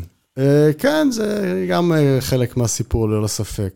אבל בסיכומו של דבר, אם אתה מסתכל על התקציב של המשרד כחלק מהתקציב הכולל, ובכלל אה, סדרי עדיפויות במדינה, נושאי איכות סביבה לצערי בישראל לא נמצאים בראש סדרי עדיפויות. תמיד יהיה דברים שלפני זה, כמו שאנחנו כולנו מכירים את החיים במדינת ישראל. עד כמה אה, כל מה שקשור לנפט מסכן את הימים פה, היה לו מזמן את ה... את המאורע הביטחוני המסתורי שפתאום הגיע כתם נפט מאיפשהו, מירי רגב אמרה ספינה איראנית, הצבא מיהר להגיד שלא, וואטאבר, הגיע כתם נפט. כן. יש, יש לנו פה, אם נוסעים עכשיו אה, צפונה מתל אביב, רואים את האסדה, הדבר הזה. עדיין לא היה אסון, אולי יום אחד יהיה. מכוון או לא מכוון של אה, מדינת אויב. זאת אומרת, זה איומים משמעותיים על, אה, על הימים שלנו? האיום המשמעותי ביותר כרגע, להערכתי בנושא של נפט, זה הסיפור של אה, קצא"א, דווקא. יש בעצם הסכם היום להעביר נפט ממדינות המפרץ דרך מדינת ישראל, דרך אילת, כן? ממסוף הנפט של אה, קצא"א באילת, דרך צינור, שהוא צינור ישן, עד לאשקלון, ומשם בעצם להעביר את הנפט הזה לאירופה. הנפט מגיע מפרץ ים פרסי, ים אדום, אילת, ואז מה, מאילת לאשקלון איך הוא מגיע? זה צינור? צינור. זה הצינור שהתפוצץ שזיהם שם את כל השמורה. נכון מאוד. ואז מאשקלון בספינות ענק. כן. המפ... ה... באמת, ה... אתה שואל את עצמך גם למה לנו, בשביל מה אנחנו צריכים את הדבר הזה, נכון? לא, שיעבור אני- דרך מדינת ישראל. לא, אה, אני מבין היטב אה, מה האינטרסים, אני, אני בהלם מזה שיש אנשים שאשכרה דואגים לדברים האלה, כי זה נראה כאילו הם דואגים לדברים אחרים, אבל עובדתית, יש פה דברים שקורים, אני מבין את הגיאופוליטיקה, הסכמי אברהם, טורקיה, נלחמים באיראן, הכל סבבה, רק תעשו את זה בצינורות שלא מתפרקים, כאילו, אני, אני, תראה, אנחנו לא... קטונתי, אני, אני מכניס פה, אתה יודע, כמו מחשבות לראש, אני לא בטוח שהן אמיתיות, כן? אולי זה סתם אה, כסף לכיס לא, של מישהו, כן? זה גם, וגם מה שאמרת, להערכתי, כן, אבל בסיכומו של דבר אתה שואל את עצמך, למה ישראל צריכה להעביר דרך מדינת ישראל צינור שהוא רק להעביר נפט דרכו, ולסכן אזור כמו מפרץ אילת, ובאמת מפרץ סגור, שאם יש שם אפילו שפיכת נפט יחסית קטנה, זה כבר נזק איום ונורא. כל האזור הזה זה אזור תיירות, פנינת תיירות מדהימה, הרי כל מפרץ אה, אילת. כן, עם, עם אה, זה ומצפה רמון זה מהבעיטות היותר גדולות של, אה, של התיירות, בעיטות בדלי, הבעיטות היותר גדולות של תיירות ישראלית. אז אני, אני חושב שבסדרי העדיפויות האלה, למרות כל הדברים שאמרת, זה, זה לא נכון שמדינת ישראל תהיה צינור נפט אחד גדול בשביל להעביר אה, נפט מהמפרץ הפרסי ל, אירופה. למדינות אירופה, בסיכומו של דבר, וגם אל תשכח שיש את תעלת סואץ, אז גם זה מכעיס את המצרים. בסיכומו של דבר, בטח אני מסתכל על דברים מנקודת מבט סביבתית, זה המקום שלי. זה ממש לא נכון, זה גם בניגוד לחלוטין ל- לכל הגישה של בכלל אנחנו עכשיו נגמלים מפוסיל פיולס, כן? אז מה לנו עכשיו להעביר? מי, זה אנחנו? מי זה האנחנו הזה שנגמלים? אה, העולם? אולי. זה שוב, כמו שאמרנו, אז הסינים יגידו, אה, אנחנו חוזרים לפחם. לא הצלחנו. אמרנו שהבטחנו, התברר שלא, דוחים את ההבטחה שלנו בכמה זה- עשרות שנים. זה תקלות בדרך, כל הדברים האלה בסיכומו של דבר, שאתה רק- הם רק מסתכל מזיזים על את זה. הקו, כן? הם רק הזיזו את הקו מ-30 ל-50, אבל זה לא... זה עדיין בימי חיינו. בימי חיינו הסינים אמורים בטווח להיגמל. הארוך זה ברור שאנחנו נצטרך לעשות את המהלך הזה, בסדר, יש כל מיני תקלות בדרך נקרא לזה, אני כן. יודע מה, אה, פתאום טראמפ יוצא מההסכמים, נכון, יש כל מיני גליצ'ים כאלה בדרך, אבל כן, בגדול המגמה היא כן ללכת לכיוון הזה, ואני חושב שזה לא נכון לישראל להיכנס ל... נקרא לזה... הרפתקה מהסוג הזה, בטח סביבתית, אנחנו מדינה כל כך קטנה, כל כך מעט אה, שטחים פתוחים, למה לנו לסכן את זה, אפילו בשביל איזושהי סוג של קומבינה כזאת. הנפט הזה מגיע ממדינות ממש קטנות גם כן הרבה פעמים, צריך להגיד את האמת, זה- זה- זה מדינות קטנות שעושות דברים אה, מחוץ לקופסה כדי לשרוד, אין. אבל מה- זה מדינות המפרץ? שלנו. נכון, אני רק אומר, העניין של הגודל הוא לא... אני לא חושב שזה, גם שוודיה, שהיא לא מדינה עצומה, מצאה עכשיו מרבצי אה, מתכות נדירות שהולך עכשיו ל- להפוך אותם כמו הנורבגים לעשירים 100 שנה קדימה בעתיד, בסדר, זה זה לא לא... יהפוך אותנו, ההסכם הזה לא יהפוך אותנו לא, לא, זה לעשירים. זה גיאופוליטיקה נטו, יש לי הרגשה. ממש ממש לא יהפוך אותנו לעשירים, זה רק סכנה סביבתית עצומה, באמת, כי גם הצינור וגם המעבר דרך מפרץ חיפה, וזה להגדיל הרבה יותר את תנועת הספינות המכליות במפרץ בשביל הדבר הזה, כן. וגם הקליטה בעצם דרך אה, אשקלון, ליד אזור של התפלת מים. זה לא נכון, זה לא נכון ללכת לכיוונים האלה. אנחנו צריכים להסתכל קדימה על דברים של אה, חדשנות, דברים של באמת אה, מתחדשות, אה, כיוונים אחרים לחלוטין, שהיום העולם הולך אליהם, ולא להיכנס לדברים מהסוג הזה. איך התפלת מים שינה את כל העיסוק שלך, את כל העולם הזה של סביבתנות ימית? זה עשה משהו? זה שינה משהו? יש נזק בהתפלת מים, זאת אומרת, התפלת מים נראה מהצד שלי ככזה נס, שאני לא מבין איך בקליפורניה העשירה והטכנולוגית עדיין חסר מים כש... The technology is there. תראה, אני נוטה להסכים איתך. תראה, כל דבר שאתה, אני, אני מאוד פרגמטי. אני לא, ההסתכלות שלי היא לא רק אה, של מחבק עצים קלאסי. זאת אומרת, אני אוהב לא... לחבק עצים, אבל... אני אוהב כן. לחבק עצים מדי פעם, מודה, אבל... אה, אבל זה לא זה. אבל העניין הוא שאני גם, אה, יש את הצד השני, כן? אני מסתכל, מנסה, גם בגלל הרקע שלי עם ניהול משאבי טבע. אז אני מסתכל על דברים בצורה מאוזנת, זאת אומרת, אני מבין גם את הצרכים, אנחנו חיים בעולם מודרני, אנחנו רוצים להמשיך אה, להשתמש בכל הכלים המודרניים שאנחנו משתמשים בהם, וזה עולם מודרני, אתה לא יכול עכשיו, אף אחד מאיתנו לא באמת רוצה לחזור 100, 200, 300 שנה אחורה. מצד שני כאילו רוצים צריך לחזור עשר שנים, אתה מדבר איתי על 100, 200, 300. שלא יכולים לדמיין שנתיים אחורה כבר. כן, אולי רוצים להיות יותר צעירים, אתה מתכוון, זה משהו אחר. כן, זה משהו אחר. אבל כן, אנחנו נצטרך אה, להמציא את עצמנו במין אה, גרסה 2.0 כזאת. זה לא יהיה ללכת אחורה, אלא לעשות איזה מין גרסה 2.0 של, ה, של החיים המודרניים. איך אנחנו מנצלים בעצם משאבים ואיך אנחנו, הטכנולוגיות שלנו, זה הרבה מאוד טכנולוגיה. ואין ספק שהסיפור של התפלה, הוא, כן, הוא הציל את ישראל מהרבה בחינות. תחשוב השנה, לא יורד הרבה גשם השנה, אם לא שמת לב. או, שמתי לב. אוקיי, לא יורד. ממש הרבה. נראה ממש מעט, מבחינת ימי גשם. כמות אני יודע שעוד, אתה יודע, היה פה יום של איזה 180 מילימטר גשם, שזה כמו שנתי בבאר שבע, ירד יום אחד בתל אביב. אנחנו בערך 50% מהממוצע ה... מה שאמור להיות מה- עד עכשיו. מהממוצע לתקופה. כן, אני אומר, אבל אם בהינתן כאלה, אני אומר, אוקיי, אז יכול להיות שעוד ארבעה ימים כאלה, זהו, כיסינו את הממוצע בגוש דן, אבל ברור לי שאם כל הגשם יורד בארבעה ימים, זה לא אופטימלי לשום דבר הגיוני. כן, ואפילו אפילו תעזוב את השנה הזאת, אם אתה מסתכל ב- בכלל, ב- אני יודע מה, בעשור האחרון, אם לא היה לנו התפלה, היינו מתעסקים כל הזמן בגובה, גובה הקו בכנרת, והיינו בבעיה חמורה מאוד, האוכלוסייה גדלה וצורכת הרבה מאוד מים. אין ספק שהתפלה זה, אתה אומר נס, אבל היו, היו הרבה מאוד התנגדויות, אני חושב למה? שאת... כי אמרו שלפני שאנחנו הולכים לכיוון של התפלה, יש עוד הרבה מה לנצל מבחינת מים מליחים וכל? מיני כאלה דברים. זאת אומרת, למה לא התפלה? מה היה הטיעונים? גישה, אני חושב, גישה שמרנית כזאת, גישה שאומרת שמה? בעצם, ההתפלה, אנחנו לא יודעים את ההשפעות שלה, ארוכות הטווח, יש גם אה, אה, בעצם מי התפלה שמחזירים אל הים, שזה מי רכז, אה, אני לא יודע שחוזרים כלום, אל אני לא יודע הים. מה זה אומר אפילו. תראה, ההתפלה עצמה, כעיקרון, א', היא צורכת הרבה אנרגיה. זה ברור לי. ודבר שני, יש חוז, חוזר על הים בעצם מי רכז, שזה מים בריכוז אה, כפול של מליחות לעומת המים שנכנסים. אז נוצר לך מין בועה כזאת מלוכה באזור, ה, באזור החזרה יאללה, של אז אנחנו המים. הורגים את ים המלח, מיקי רוזנזל היה פה אולי- אולי נעשה את ים התיכון ים המלח החדש. מקווה- מקווה שלא, ים, כן. ים, ה- זה, זה ים המוות גם כן. נקרא. אה, ונוצר איזושהי בועה שכנראה זוחלת על הקרקעית, אה, שאנחנו רואים כן באזורים, אה, איפה שה... בסדר, פשוט מלא נתרן כאילו? פתאום יש שם מלא נתרן שנשאר? מלח, כן, מלח. אנחנו לא צריכים את זה, לא כאילו גם משאב נהיה? לא טוב לנו מלח? זה עודפים. זה לא צריך את זה? לא צריכים כאלה כמויות. זה כאילו, זה זה מלח בישול. במקרה הטוב? מה זה? זה מלח בישול במקרה הטוב?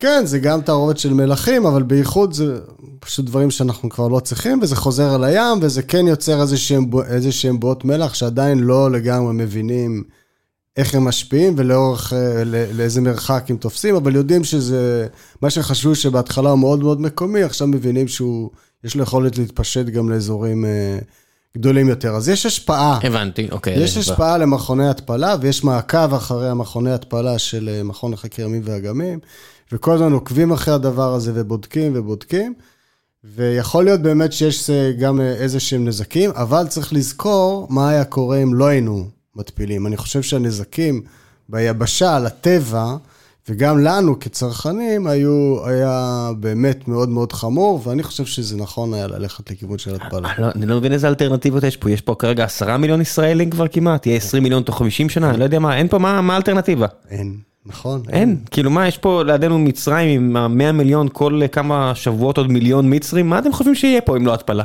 נכון, מצד שני אנחנו גם רוצים לשמור על הים, כן, אנחנו לא רוצים כן. עכשיו אה, להפוך אותו לים המלח, כמו שאמרת. אז אה, כן, יש מעקב ובודקים, ויכול להיות שצריך למצוא דרכים באמת איך אה, לפתור את גם המלח. את הבעיה הזאת, כן? כן. אבל כל עוד עוקבים אחרי העניין הזה, באמת רואים את ההשפעות, אז אני חושב שמסתכלים ב... במשקל של התועלות, זה כן היה נכון ללכת לכיוון של התפלה, אין לנו ברירה, ובטח מדינות אחרות גם ילכו לשם. אם היית יכול לפתור אה, בעיה אחת שהיא לא הפלסטיק ולא, לא יודע מה, מה, מה, מה, הבא בתור? זאת אומרת שאתם, שאם היית יכול, היית אומר, וואו, איזה מזל, מדינת ישראל התעשתה, נפתרה הבעיה. מעבר לאכיפה של אה, מזהמים על אה, תיירני חוף. אני חושב שבאמת כל העניין, א', כל העניין שכמו שאמרתי, השמורות, כן? הזכרתי את העניין של השמורות. שמורות והדייג בעצם זה שני נושאים גדולים. אז אה, דייג זו בעיה בארץ ישראל? דייג זה בעיה, כן, דייג זה בעיה. הרבה מאוד שנים הדייג היה פראי, בלתי מפוקח, לא מבוקר. גם תעשייתי או שרק ארטיזני?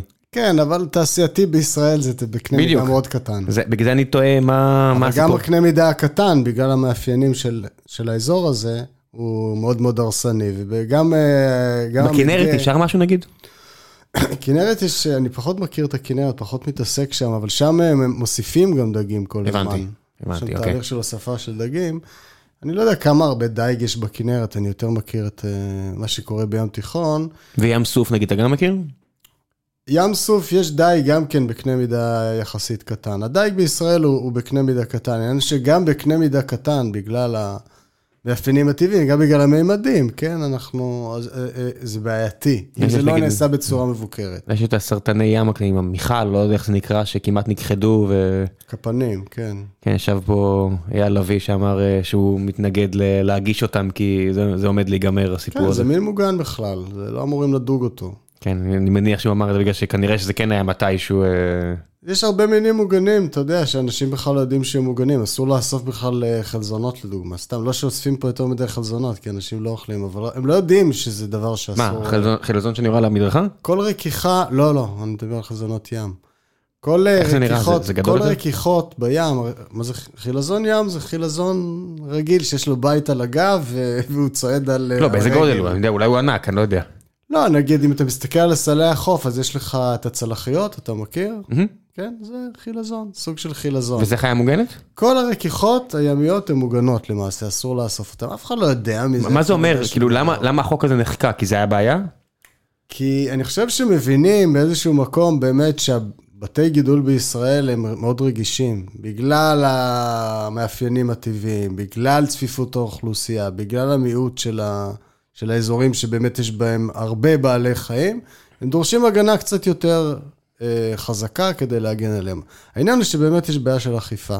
בישראל יש בעיה של אכיפה, כמו שאנחנו יודעים. נקודה. בעיית משילות ואכיפה היא בכל דבר, בכל uh, מקום, וגם הנושא של שמירת טבע, ובגלל זה אנחנו חושבים, אנחנו חושבים שצריך לחשוב איך לנהל בעצם את השמורות בצורה שגם uh, תיעזר בציבור, תיעזר בקהילה המקומית, קצת יותר משתפת. היום הניהול של שמורות בישראל הוא מאוד ריכוזי, מי שעושה את זה זה רשות הטבע והגנים. הם באופן כרוני, תמיד חסר להם uh, כוח אדם, למרות שמאוד נחמד, לא יודע.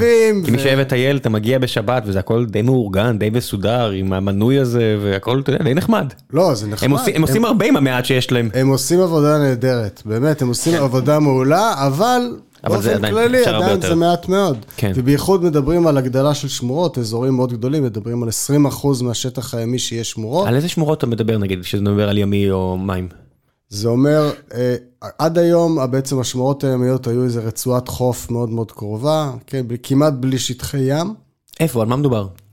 איזה אני לא- אני לא- אזורים? כן, אני לא מכיר בכלל, אני לא מבין על מה אתה מדבר. יש את שמורת ראש הנקרה, כל אזור אה, אוקיי. ראש הנקרה אכזיב, כל האזור הזה בעצם הרחיבו את השמורה עד כמעט עד גבול המים הטריטוריאליים, זה שטח עצום. ועכשיו רוצים, בעצם המטרה היא לעשות אותו דבר גם באזורים נוספים, בראש כרמל, ב... ב... ב... ב... בים פולג, זאת אומרת באזור ראש כרמל, זאת אומרת מול אה, חוף כרמל, מול המושב שם? חיפה, לא, באזור חיפה. מה יש שם עכשיו? יש שם גם כן שמורה קטנה ו... זה לא חוף רחצה? היום? לא, יש חופי רחצה, ויש גם את אזור שקמונה, שזה אזור שהוא יותר, שהוא שמורה בעצם. שמה זה אומר שמורה? שמורה. מה זה אומר שמורה? כן, מצטער על הבורות, אבל מה- מה מה זה בכלל אומר? שאי אפשר להיכנס, זה לא חוף רחצה?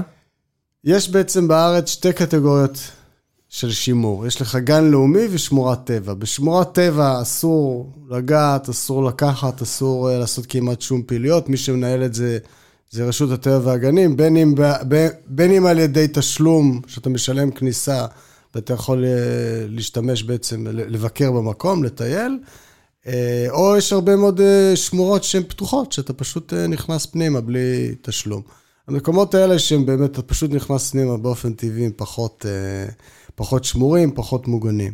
ויש לך קטגוריה נוספת, שזה גן לאומי, כמו לדוגמה אה, קיסריה, שיש שם כן כל מיני פעילויות, מסעדות, אה, בתי קפה וכל מיני מועדון צלילה עובד בפנים. ו...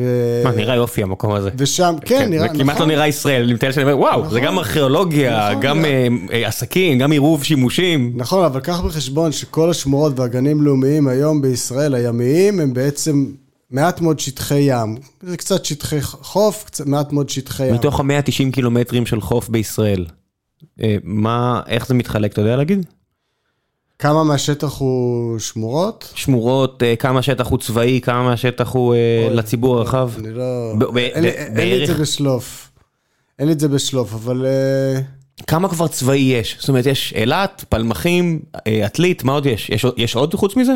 אה, יש את בחיפה גם אה, של חיל הים. יש בראשון, כן, יש באזור ראשון, יש, ב, יש את חיל הים, נכון, יש אזור של תעשייה, בתעשייה ביטחונית ותעשיות במפרץ.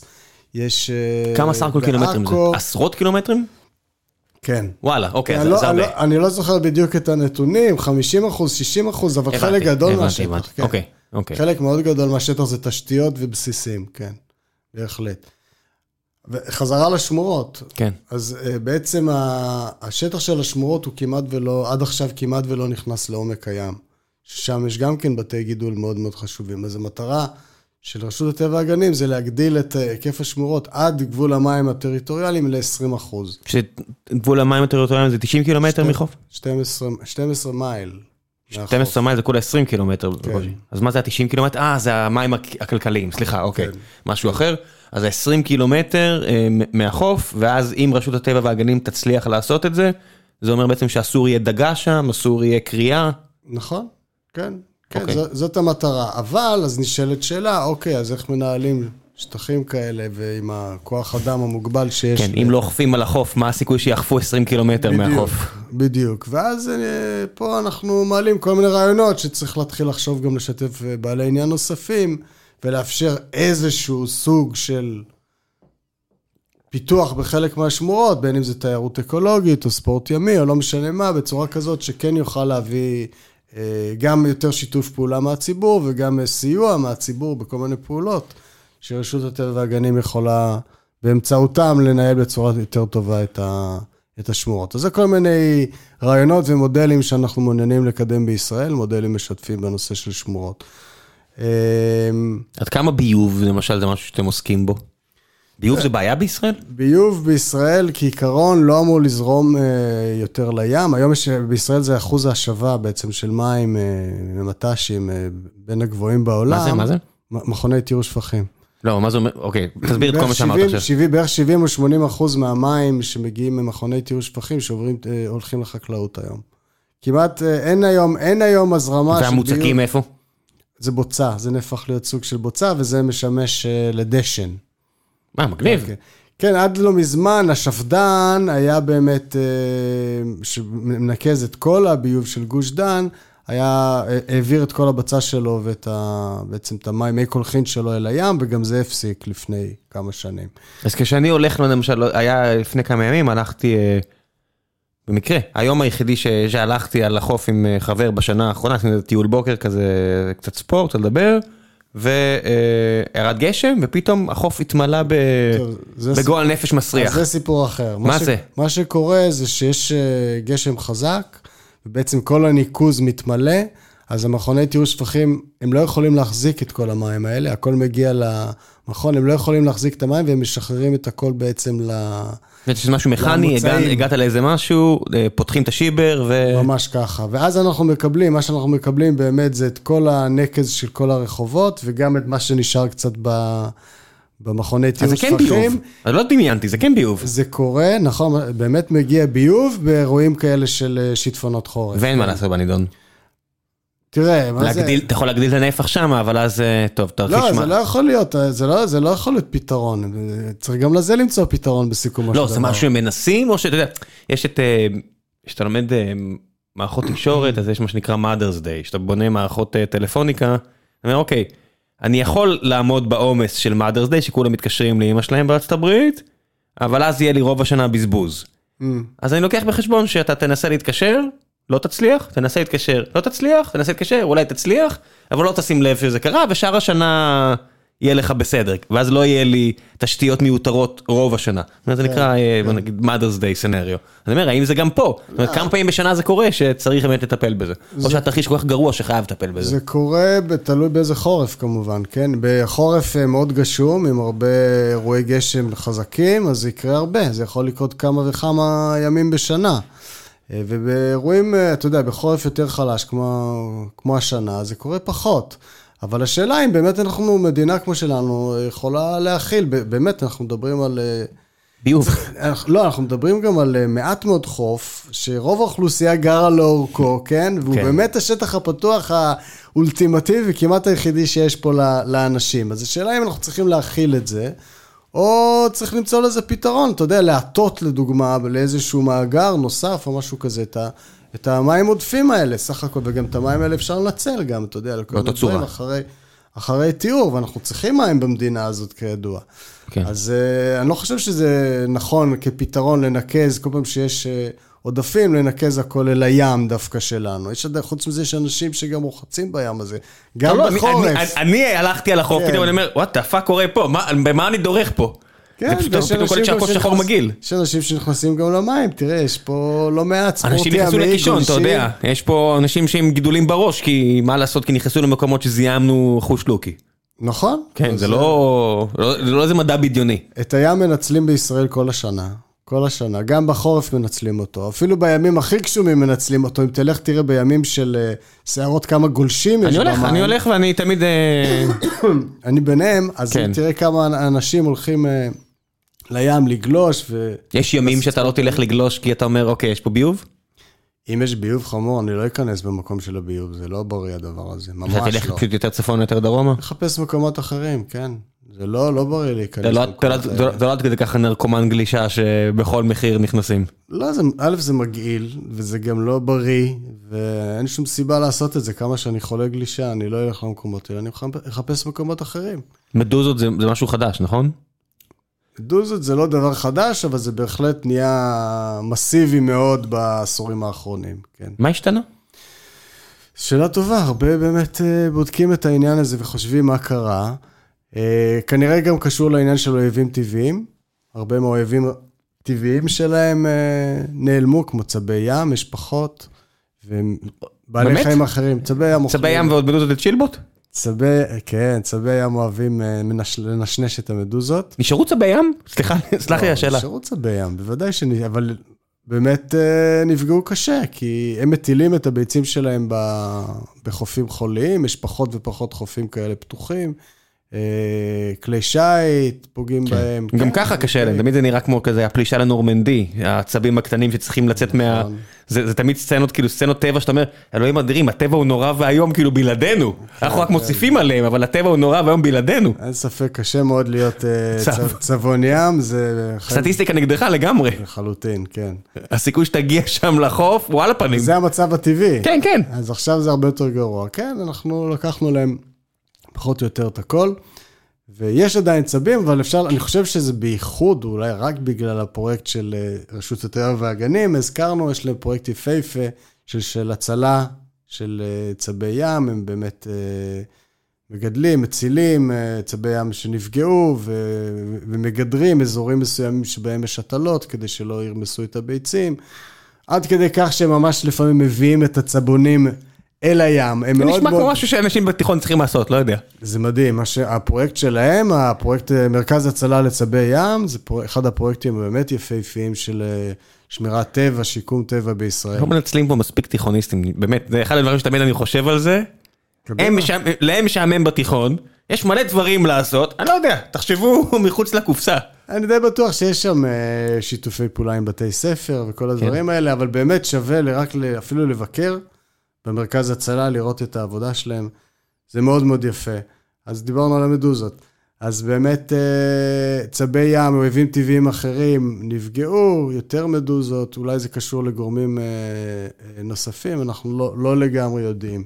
מה שבטוח, בפלישות, אולי קשור גם לשינוי אקלים, דרך אגב, להתחממות של המים, גם, גם קשור באיזושהי צורה לעניין, אבל כן, יש פה פלישות של מיליונים.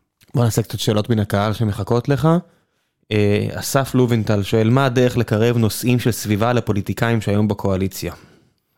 וואו, זו שאלה שאלתית, מה שנקרא. אה, אני חושב, בסיכומו של דבר פוליטיקאים הם הולכים עם מה שהציבור רוצה. בוא כן? נביא את יריב לוין לים, אולי נרחיק אותו מדברים אחרים, כולם מסתדרים, ווין ווין לכולם. אם מה נעשה?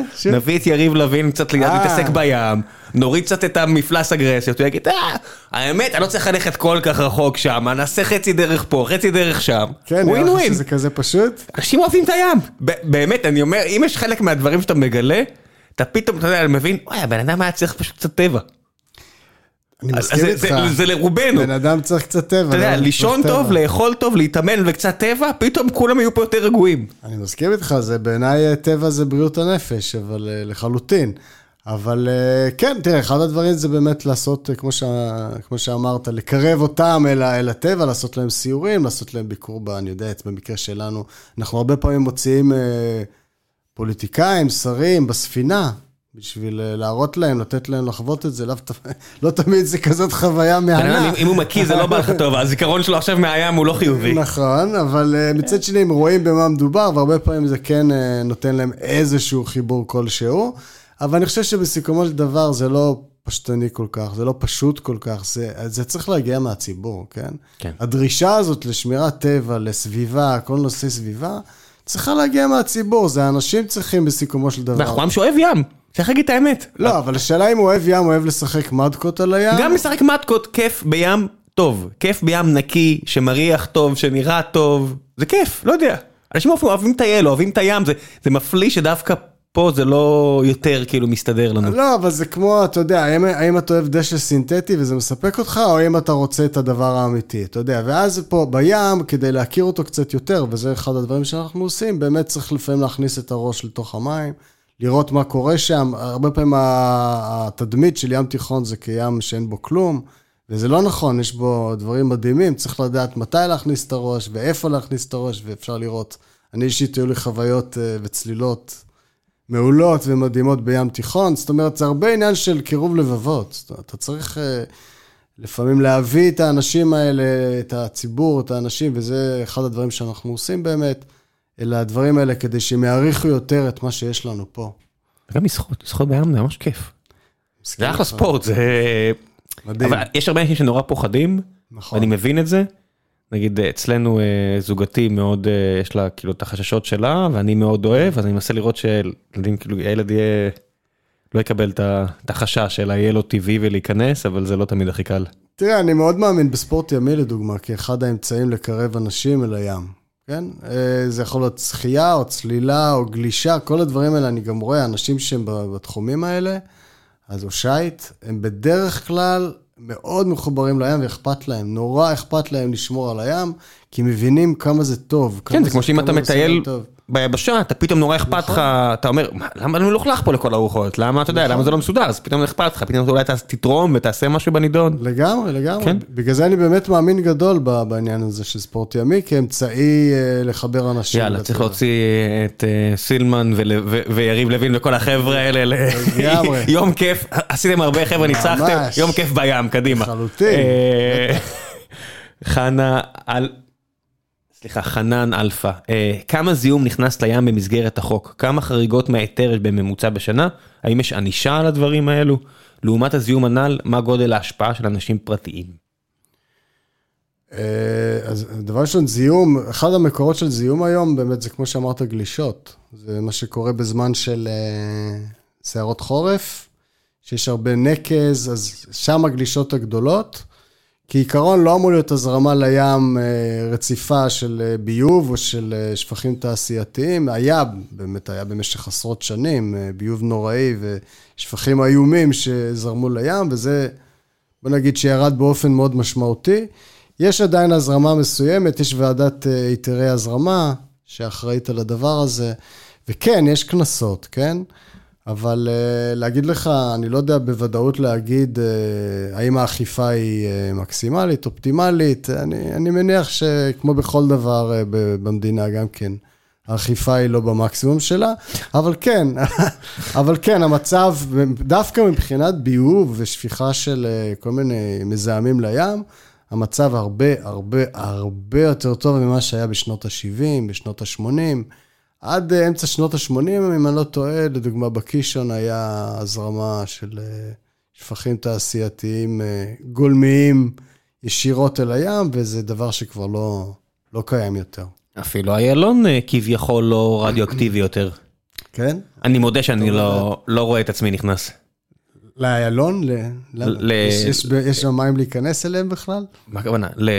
לא יודע, בפארק, יש אה, אתה, מדבר על הירקון. ירקון, סליחה, על הירקון, אמרתי איילון. אה, לא, לא, איילון יש רק איילון לעיתים... גם קורה לא, לפעמים. לעית- אתה יודע, לעיתים רחוקות, שיורד כזה סופות ענקיות ואני עומד מעל הגשר. כן, אה. ואני אני אומר, איך הגעת לשם ואיך אתה יוצא משם, אבל בסדר, זה נראה מגניב, חבל שאין לי את הזמן לבדוק את הסיפור הזה. לא, אני מדבר על הירקון, הירקון, אני לא רואה את עצמי... זאת אומרת, אני לא לא בטוח אם בימי חיי אני אכנס אליו. כן, זה נכון שחולדאי פעם נתן קפיצת ראש של ה... לא, אני רואה אנשים בקייקים, אני רואה אנשים בספורט ימי כאילו כל הזמן שם, אני לא רואה את עצמי נכנס. אין לך מה להיכנס, זה מים אה, שכעיקרון זה מי שפכים, זה, כן, מי, זה, לא- זה מי קולחין, זה מים ממכוני טיהור שפכים ברמת טיהור זו או אחרת, אבל... הוא אה, מאוד לא, יפה, לא, לא, לא. אני מאוד אוהב להיות שם, אני לא רואה את עצמי נכנס. מה פתאום, לשחות? מה פתאום, בשום פנים ואופן, לא תחשוב על זה. לא, אני אומר, אפילו ספורט ימי לא מושך אותי לשם, רק בגלל שהמים שם, משהו שבהם כן. לא... אולי בגלל שאני רואה את השפכים כאילו קצת מקדימה שם, לפני הים, אני רואה את המים הכחולים אה, תוססים האלה, ואני אומר, לא, לא, לא, לא, לא בא לי טוב. תראה. כל נחלי החוף הם, הם לא נקיים, כן? הם לא, אמרתי, המצב מאוד מאוד השתפר, אבל עדיין זה לא מים נקיים, עדיין אה, זה מים שמגיעים ממכוני טיהור שפכים, במקרה הטוב, וגם כן, יש, נגיד, עכשיו הייתי בסיור בנחל אלכסנדר, שם אנחנו מקבלים הרבה מאוד מים שמגיעים אה, מהשטחים, ויש ביד חנה, יש מכון טיהור שפכים שמסוגל לטפל ב... 5,000 קוב או משהו כזה, והוא מטפל כל יום ב-25,000. ו- ולכן מה שקורה זה שבעצם המים שזורמים שם הם ברמת טיהור מאוד מאוד מאוד מאוד נמוכה. אז כן, יש עדיין את ה- הביוב, הזיהום הזה עדיין קיים, אבל בהחלט אה, הרבה פחות חמור ממה שהיה בעבר. סנגה בליה, לא יודע אם זה שם אמיתי או כינוי, אה, אמנם חברות פרטיות שמפעילות ספינות מסחריות משתדלות להקפיד על הרגולציה שטומנת בחובה גם קנסות, כבד, כבדות כבדים מאוד, חיל הים מנגד מקבל אה, הנחיה, מקבל הנחה ולא נאכף עליו החוק למרות שבוחר לשפוך את מי השיפוליים, שיפוליים. שיפוליים, אני לא מכיר אפילו את המילים, שיפוליים לים, בהצטלה של צורך מבצעי למרות שמדובר בעצלנות של החובלים חפ"שים. האם אי פעם אה, חשבו לפתוח קו חם ללוחמי ים שמעוניינים לדווח באנונימיות על מקרה זיהום? נשמע כאילו הוא יודע טוב מאוד על מה הוא מדבר. כן, אז אני במקרה קצת מכיר את כן. מה שהוא מדבר, זה- וזה נכון, חיל הים זה אקס טריטוריה, כלומר בכלל צה"ל זה קצת אקס טריטוריה בישראל, ויש להם אה, די הרבה חופש פעולה, ויש שם בעיות סביבתיות בצה"ל, ללא, ללא ספק, גם בחיל הים, כן, הבן שלי משרת בחיל הים, זה... אני כן. החבאתי פעם דברים בקלמרים בבתי ספר, אתה יודע, אם אנשים היו יודעים מה קורה בבתי ספר בגוש דן אחרי שכולם הולכים. מתאמנים בהם בל- בלש"ב, אתה יודע. אתה צריך עכשיו להסתיר אצבע C4 שהכלב ימצא. אוקיי. מישהו השאיר קלמר, כן. כן, זה, לא יודע, זה, זה מלפני 20 שנה, לא יודע אם עדיין עושים את הדברים האלה, אבל בזמן אמת אמרתי לעצמי, יו, אני עם הילד הזה ידע למחרת מה היה בקלמר שלו. מה שנקרא, אל תשכחו ציוד, אל תשכחו ציוד בבתי ספר אני שלכם. אגיד לבא שלי לבדוק בקלמר פעם הבאה. לא, תשמע, אה, זה- על הפנים. כן, לבנה. גוש פלסטלינה, אתה יודע, עץ- סיפור, לא מעבר, אבל כן, צה"ל עושה מה שבזין שלו, הרבה פעמים. אז זהו, אז זה כן. יפה אמרת. לאורך שנים. אני- את זה אתה אמרת. לא, אתה יודע, מהרגע שאמרו תפנו את סירקין, עד לרגע שבאמת היחידות עזבו את סירקין, אני חושב שמה, עברו עשרות שנים, 15-20 שנה, אתה יודע, כמו שאתה אמרת, מ- צבא שיש לו מדינה, ככה זה מרגיש לפעמים. כן, זה נכון, יש אומנם יחידה, יש אומנם אחראי איכות סביבה בצה"ל, יש יחידה כזאת והכל, אבל כן, בסוף היחידות, אה, יש להם את הסדרי העדיפויות שלהם, ו... ובים, כן, בחיל הים יש הרבה, הכלים, כלי שיט, בייחוד, אני מניח, הישנים שבהם יותר, יש הרבה שפיכה של מי שיפוליים ושמנים, הרבה צוללת שמנים זה דבר מזהם? שמגיעים. וואו, צוללת. זה כאילו אחד הדברים הכי סודיים בעולם, זה דבר מזהם? אני מניח שיש לו איזה... יש פה כמה חבר'ה שמכירים אה, פה במשרד, אז לא שאלתם אף פעם, אז לא לא, חייבים. אני, אני, אני לא מכיר את ה... לא יודע בדיוק... זה חתיכת דבר גדול שזה לא, זה לא גרעיני בארץ, אתה יודע, המנוע, אז מה קורה עם הזיהום של זה פשוט נשפך זיהום החוצה. של מה? של. זה, זה, יש, יש, יש, יש מנוע גדול. כן, אז יש פליטה. הוא כן מזהם אני מניח לא מעט. כן, הוא מזהה, וכלי שיט אה, וסטיל לא מזהם. אני לא יודע. מזהם, אה, מניח אפילו יותר. מה- לא- לא. הזיהום? פשוט שופך את ה... יש שמנים, כל הזמן יש שמנים. בספינה, אתה יודע, זה כלי שעובד, אה, כל המכונות שם. זה שמנים, כן, ויש את המי שיפוליים, שזה מים שבעצם כל ה... כל המים האלה עם השמנים מתנקזים באזור מסוים, והרבה פעמים, כן, זה בסוף, במקום שזה ילך לאיזה מיכל עצירה בחוף, זה מגיע אל הים, משחררים את זה לים. ויש את הביוב גם כן, המי מי, אה, שופכין, איך זה נקרא, נו? המי אה, מקלחות ומי שירותים שלהם. הנערף. המים אפורים, כן. מים שחורים, הכל הולך גם כן... אני הרמתי קקי עם שקית אה, בצבא, לא יודע על מה אתה מדבר. זה היה הצבא שלי להרים קקי עם שקית. מה? ועוקץ, רוב הזמן, אתה יודע, אתה, מנקה יותר חרא ממה שאנשים מדמיינים, זאת אומרת, להרים קקי של כלבים זה כאילו חוויה מאוד גדולה מהחיים שלי. תמיד הייתי עם כלבים, שלוש שנים הרבה הרמתי קקי, אחרי זה פחות. אתה עוד עושה את זה עכשיו גם? כן, עם כלבים של הבית, אבל אתה יודע, בסופו של דבר להרים קקי של כלבים, זה מה שאני עושה רוב חיי. בסוף הקקי, הקקי היחידי שאני מכיר הוא מוצק, לא היה הנוזלי אה, שאתה מדבר עליו, כן. כן. טוב. אז כן, אז הכלי שיט זה של צה"ל וצה"ל, וכן, דורש. It's a long way to go. צפריר בן ארי, בוא נעשה עוד שניים ונסיים, צפריר בן עמי. אה, האם שוברי גלים בעצם מסוכנים לרוחצים? כמו שקראתי איפשהו ולא זוכר איפה? למה שזה יהיה מסוכן לרוחצים? כן, שוברי גלים, אה, לא, כעיקרון לא אמורים להיות אה, מסוכנים, לא רוחצים, אבל באמת בשוליים של, ה... של השוברים הרבה פעמים יש מערבולות. זה דבר שכל מיני תנועה יוצר ערבול של מים, ושם באמת אה, צריך להיזהר, כי עיקרון השוברי גלים אמורים להגן דווקא על הרוחצים, בתנאים של אה, גלים, ו... שבעצם אה, בתנאי ים קשים. בעצם זה מרכך כביכול את האנרגיה של הגלים, ומקבלים אזורים שהם שקטים יותר. זה נכון שהשוליים של השוברים בדרך כלל יכול להיווצר. זה משהו שאנשים כמוך אוהבים או לא אוהבים? שובר גלים? כן. תראה, אני יכול להבין, דבר ראשון צריך להבין, הרבה מהשוברים אה, נוצרים לא רק בשביל הרוחצים, אלא נוצרים, בש... אה, עושים אותם כדי להגן על המצוק החופי. כי אחת הבעיות באזורים שיש מצוק כמו נתניה, אה, לא תשים את זה, הים ייקח. הים לוקח את המצוק, כן. והוא נסוג בקצבים מטורפים של איזה מטר בשנה, וכל ה... מה שבנוי על המצוק בעצם בסכנת התמוטטות. חבל, פולג זה מקום יקר יחסית. יקר, כל האזור הזה הוא גם יפה וגם, אה, וגם יקר, כמו שאתה אומר. יקר זה נורא קל לשמור, כי יש מישהו אינטרס נורא חזק אה, של- שלא יקרה. זה תמיד נכון, עוזר. ונתניה עוד כלום לעומת הר סוף, ו- וכן, ובית ינאי, נכון. האזורים האלה באמת הם אה, יקרים, ויש שם פניני נדל"ן, ויש כל מיני סיבות טובות למה צריך להגן על המצוק מהתהליך הזה. יש כאלה שטוענים שהמצוק הוא גם בעצם חלק מאספקת החול של, ה... של החוף עצמו, ואנחנו מתערבים פה ב... בתנאים טבעיים, אבל כן, צריך ברור לעשות שאנחנו משהו. מתערבים, מה הכוונה? נכון, צריך להגן באיזושהי צורה על המסוק. אז הרבה פעמים, במקרה של נתניה, לדוגמה, עשו את השוברי גלים דווקא כדי להגן על המצוק, ולאו דווקא כדי ליצור שוברי רחצה. מאיפה הביאו את הדברים אה, האלה? אה, חופי רחצה. זה זה כמו הפירמידות, זה פשוט שם מבחינתי. מאיפה, מתי קרה? מתי הביאו את השוברי גלים בחופים בארץ? ומי עשה את זה? זה התחיל מזמן, אתה יודע, בטח אה, כבר מקום המדינה בטח הקימו איזשהו שובר, אם לא לפני. בטח אבל- הראשון שעשו, שהם אמרו, what the fuck קורה פה, אתה הלכת, היית חולה חודש פעם, היית חולה, היית נשאר במיטה איזה חודש, חוזר ושטויות, מה זה? מה זה? רגע, זה אתה בענייני היסטוריה, אתה לא, יכול לא יודע. לנו מתי נבנה שובר הגלים לא, הראשון לא, במדינת אין ישראל. לי היסטוריה ימית, אני ממש חלש, אני אומר, לא, המושג הזה של שובר גלים, כאילו, זה נשמע לי משהו בטח מאוד מודרני. לא, לא יודע לא? כמה מודרני, אני מניח שכבר הרבה מאוד שנים אה, יודעים שאם שמים אה, ערימה של סלעים זה עוצר את, ה... את הגלים. כן, האמת שאם הולכים לשמורה בקיסריה כאילו. שם, אז יש שם את ה- את החיזיון ההרקולי, אל תיקחו ילדים קט- קטנים, סמכו עליי, don't go there, שבוע של סיוטים, יש שם רצח בלאגנים, הורדוס היה קקי גדול, אל תלכו את זה עם ילדים קטנים, אבל אם הלכתם, זה- זה היה דבר מטורף פעם.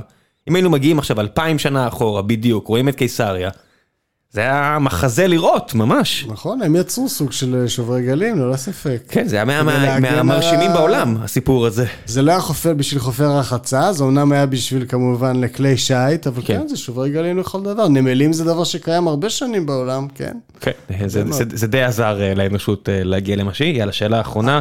עידו קמחי, האם קיימים ואיך נראים שיתופי פעולה הבינלאומיים בהגנה על הים התיכון? אז יש את אה, כמובן תוכנית הים התיכון של יונפ, הארגון, אה, התוכנית הסביבתית של האו"ם. יש להם את אה, אמנת ברצלונה, זה דבר שקיים כבר משנות ה-70. אז יש שיתופי פעולה בים תיכון כבר די הרבה שנים, די עשרות שנים. בהתחלה זה, המטרה הייתה למנוע זיהום, זו הייתה המטרה הראשונה, אבל זה התרחב לאט לאט לנושאים נוספים, והיום עוסקים הרבה בנושא של ICZM, ניהול, ניהול Integrated Coastal Zone Management, ניהול משולב של אזורי חוף, זה כבר נוגע בהרבה מאוד דברים אה, שקשורים גם ליבשה וגם ל, לים, זה נהיה מאוד מתוחכם כל העסק. כן, יש אה, עבודה משותפת, סינרגית, בנושא של ים תיכון בהחלט. יש כמובן בעיות בשיתופי פעולה, כמו בכל, כמו שאתה יכול לצפות, בין המזרח למערב, לדרום, לצפון, מדינות ערב, ישראל. בסוף אנחנו מדברים פה על ערבים ישראלים, חלקם יהודים, חלקם לא, איטלקים, יוונים, באמת, זה מהימים הכי מז'נון. צרפתים? צרפתים עוד איכשהו, אני שם אותם כבר בקטגוריה, לא? כמה שנון? צרפתים הם בין המובילים כמובן של הדברים האלה. זה מה שאני אומר, הם לא במז'נון, פשוט אני אומר... רגע, שכחת את כל צפון אפריקה. כל החוף הארוך הזה, כמעט חצי מים תיכון, זה מדינות צפון אפריקה. אז אמרתי, הם בסוף ערבים. אז אמרתי, ערבים, ישראלים, ברובם יהודים, יוונים, איטלקים, באמת, זה כאילו ריכוז מז'נוניות, באמת. ספרדים עוד בסדר, פורטוגלים עוד בסדר. מז'נונים, אבל מלאי קסם, אל תגיד שלא. לא, הכל טוב, בתוך עמי אני חי, הדבר היחידי שאני מכיר, אתה יודע, גם אני... גם אם הכל פה עולה באש ואני חייב לעזוב, נראה לי עוזב ליוון, אני לא עוזב רחוק. אני לא יכול להגיע ל... אי אפשר לברוח אני לארצות הברית. תיכוניות בסוף. לא, בוודאי, אני מגיע לאיזה ארצות הברית, אני אומר, אוקיי, זה לא בשבילי הסיפור, אני יכול רק כתייר, אני לא יכול לגור פה. ברדים, כן. כן, אני לא יכול להישאר פה, אתם מזנון בצורה אחרת. יוון, יוון נראה לי הגיוני לגמרי, כמו הפלישתים, הפוך. וגם הים הזה הוא ים נפלא, הים התיכון זה אחד הימים הכי נפלאים שיש, באמת. כן. כל כך ענוג. היה פה, אה, בדרך כלל אני מסיים כל פרק והגענו לסוף עם uh, המלצות. מה שבא לכם, ספרים, סדרות, uh, כל המלצה שבאה להעביר, כי אין לי רגולציה. ודוב חנין היה פה, אז הוא אמר, מה ההמלצה שלי? לכו לים. באמת, לכו לים. רגות, לכו לים, תבהו, לכו לים. אמרתי, זה אחלה המלצה. יש לך המלצות שהן לא לכו לים? הכחול הגדול. מה זה הכחול הגדול? זה סרט, שאלת על סרטים. כן, בוא נרשום המלצות. מה זה הכחול הגדול? הכחול הגדול זה סרט על אה, צולל חופשי אגדי, אה, ז'אק מיול, צרפתי. על כל הסיפור שלו, סרט אה, מדהים, מאוד מעניין. מה זה, מה קורה שם? מתחרים בעצם, הוא ועוד חבר איטלקי וקבוצה כזאת שמתחרים ב... ב free diving? ב free diving, כן, וכל הסיפור שלו, איך הוא מצליח בעצם לעשות את הדבר הזה. כל התהליך המנטלי שצריך בשביל כן. לעשות את זה. סרט נהדר, סרט נפלא. אני פעם אחת הייתי בסיני עם חבר, ועשינו מה שעושים בסיני כאנשים יותר צעירים, ועשינו free diving אחרי זה, וזה כמעט, זה נגמר בזה שכמעט טבענו. לא, free diving יכול להיות דבר מאוד מסוכן. לעור התוף, וזה ממש, אם עור התוף זה הבעיה הקטנה, יש בעיות אחרות עם free diving. אפשר להתפגר, בקיצור בוא נגיד ככה. רק אה, בזוגות, עושים רק בזוגות. גם בזוגות, קחו, תהיו יותר אחראיים, כן. הבעיות ב free diving זה עילפון מים רדודים, שאתה יכול פשוט להתעלף. שאתה עולה למעלה, על כן, ההפרשי נכון, לחצים וכל נכון, הדברים האלו, כן. אבל זה כיף. כן, זה ממש כיף. ההרגשה הזאת של עוד מטר ועוד מטר זה... וגם התחושת עילוי שאתה עולה למעלה, אתה מרגיש מין תחושה כזאת. כן, זה כמו אחרי ריצה ארוכה, רק בלי הריצה ארוכה, שזה ממש בונוס מגניב מאוד עבורי. כן, יש עוד כמה כאלה, יש עוד כמה ספרים כאלה שהייתי, או סרטים שהייתי יכול להמליץ עליהם. תן מה שבא לך. אה, יש את הדולפינה, על הדולפין, נער הדולפין נדמה לי קוראים לזה. אני מניח שנמצא. סיפור, אה, זה סרט אה, דוקומנטרי ישראלי. דוקו ישראלי, זהו, הבאת לי מספיק כדי למצוא, אוקיי? נדמה לי שזה נקרא נער הדולפין, זה על בחור ערבי ש... התעללו בו, הרביצו לו גם כן בכפר, ואבא שלו לוקח אותו לאילת לשקם אותו, כי הוא ממש היה בטראומה. והוא מת, מתחיל לעבוד שם, או להתנדב בריף הדולפינים, והוא מתיידד, יוצר קשר עם, ה, עם הדולפינים, עם הדולפינה, או כמה דולפינים, ואתה רואה את כל התהליך שהוא עובר, זה סיפור מדהים, באמת אה, סרט מרתק. כן, כן זה... ויש עוד ועוד ועוד, אני יכול כן. להמשיך אם אתה רוצה. זה מה שבא לך.